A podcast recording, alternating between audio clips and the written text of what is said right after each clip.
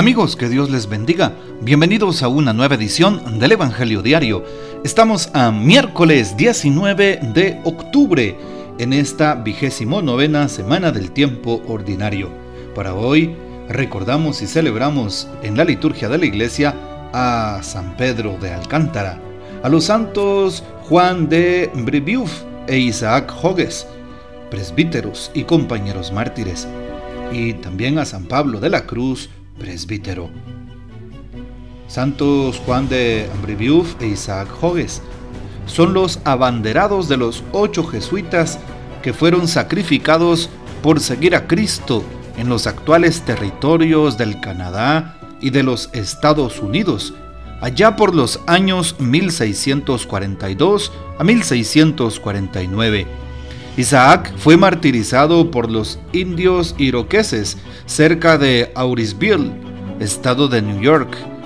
Juan murió a manos de los indios hurones en territorio canadiense. Los mártires de Norteamérica plantaron las primeras semillas de la fe en nuestro continente y por eso merecen nuestro respeto y pedimos su poderosa intercesión.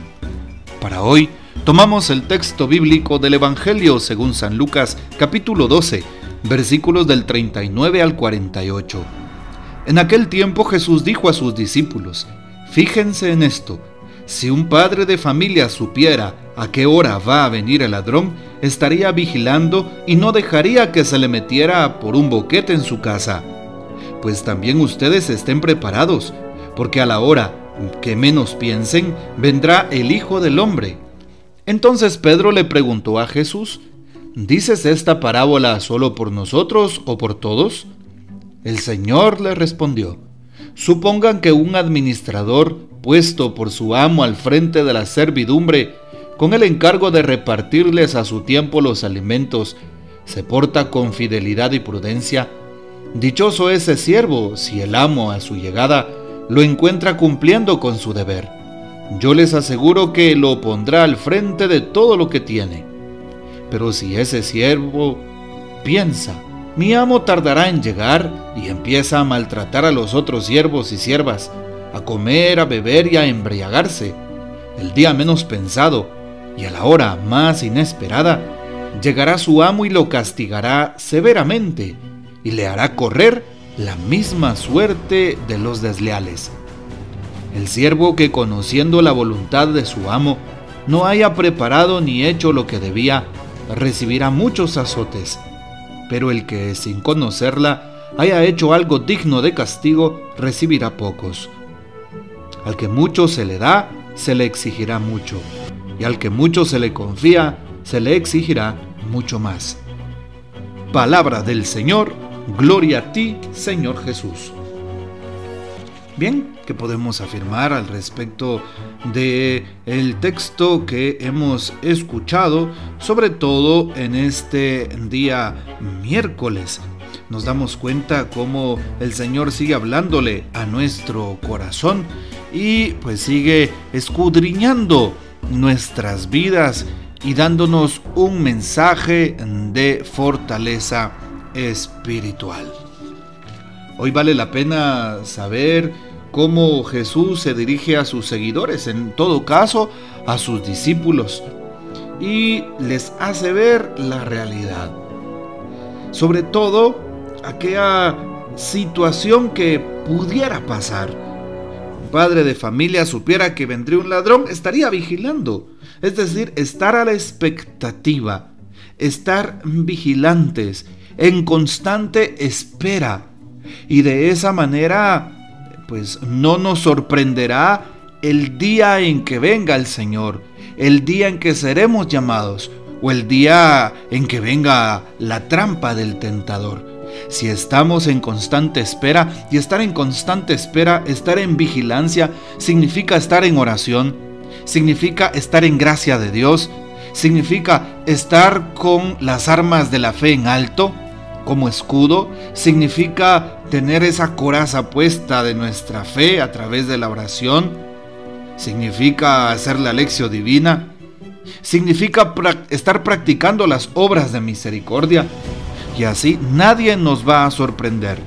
No nos podrá sorprender aquel día del cual nos hablan los textos bíblicos escatológicos de la segunda venida de nuestro Señor.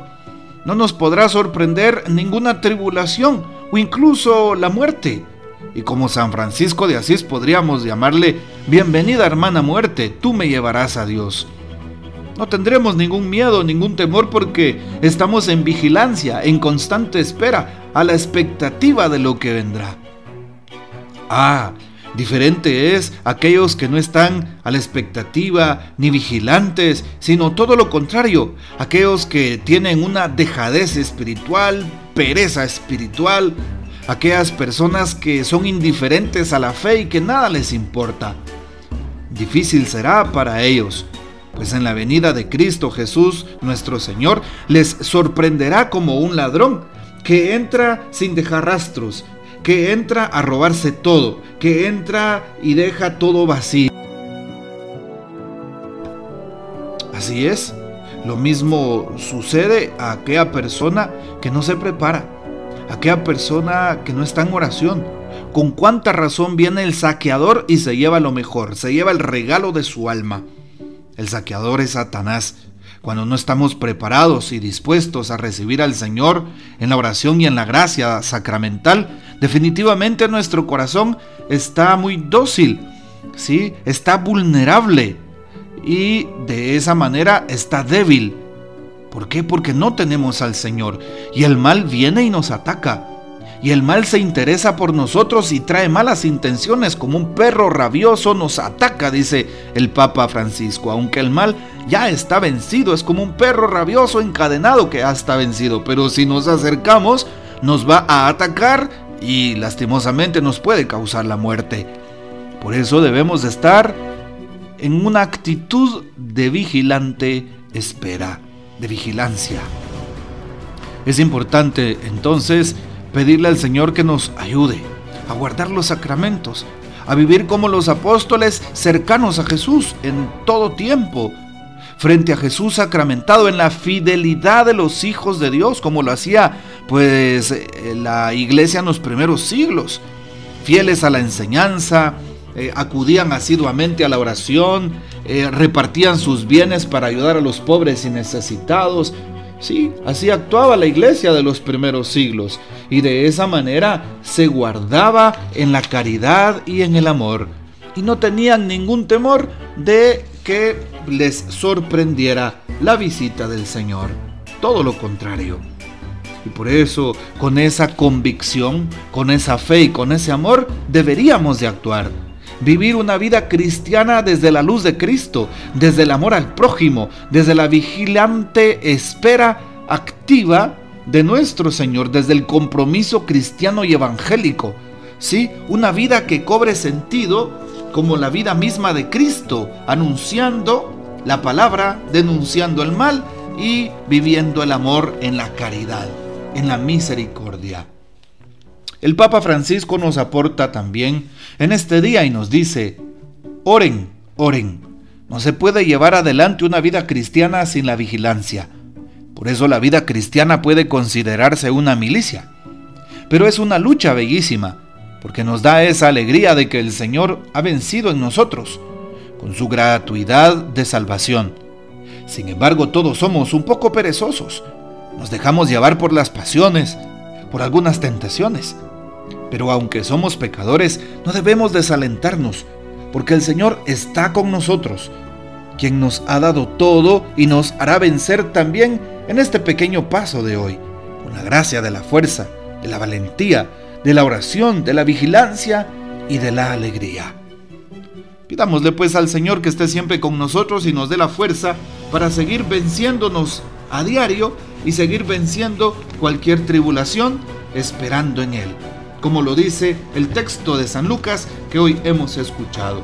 Esperemos en el Señor, eh, sobre todo, pues como si un ladrón viniera a llevarse nuestro más precioso tesoro, tratemos de estar siempre a la expectativa y de hacer lo que nos corresponde y no todo lo contrario, de ser fieles en lo poco y así al final se nos dará mucho y el Señor seguirá confiando en nosotros. Que el Señor nos bendiga, que María Santísima nos guarde y que gocemos de la fiel custodia de San José.